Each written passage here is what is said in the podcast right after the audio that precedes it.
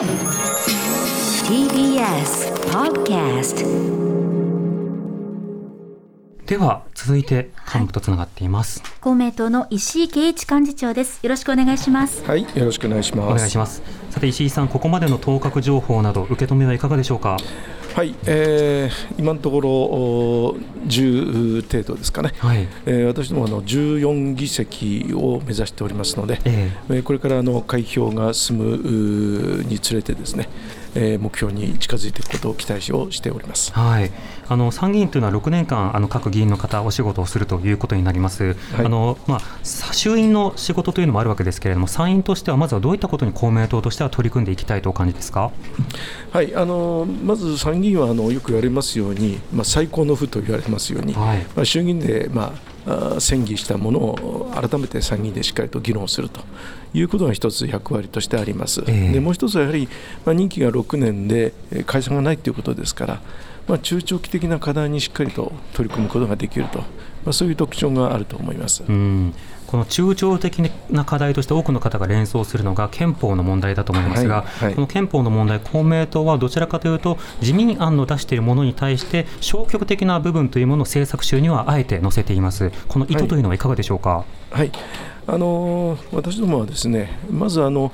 おしっかりと議論するっていうことですね。はいで、えーまあ、憲法についてはいわゆる三原理をおきちんと守った上で、えまあ、憲法改正でなければできないような事項が生じてくればあるいはその新しい、えー人権等があ生じてくればですねそれはあの現行憲法に加えていく可憲という立場ですので、えはいまず中身をしっかりと議論していくということが重要だと思っています。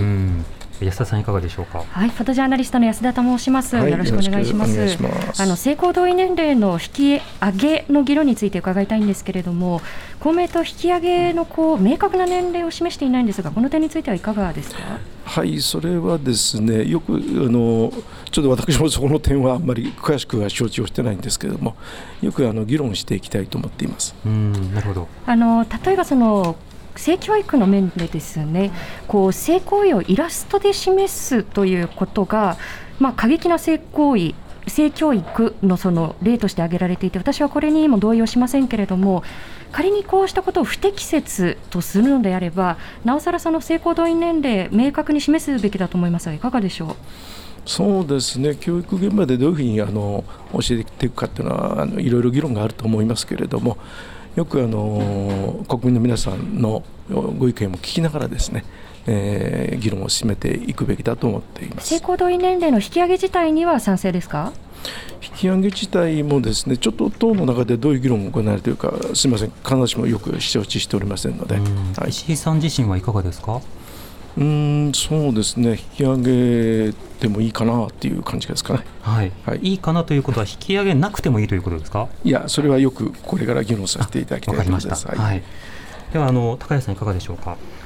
あのーあ成蹊大学の高安と申します、はいよろしくお願いいたします。あのーこれまでのそのお自公政権あのお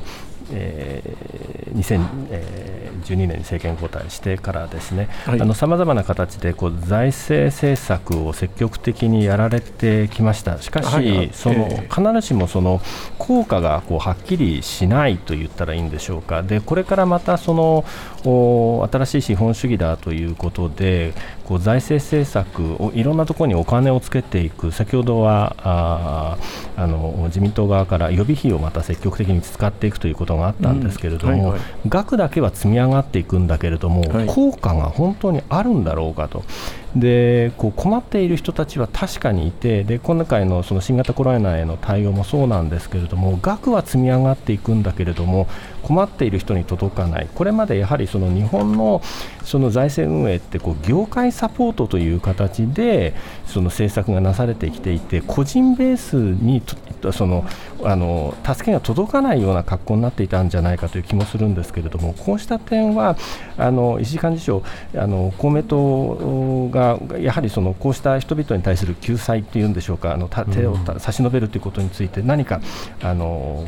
やっていこうというようなところはありますでしょうか？あのそうですね。あの直近の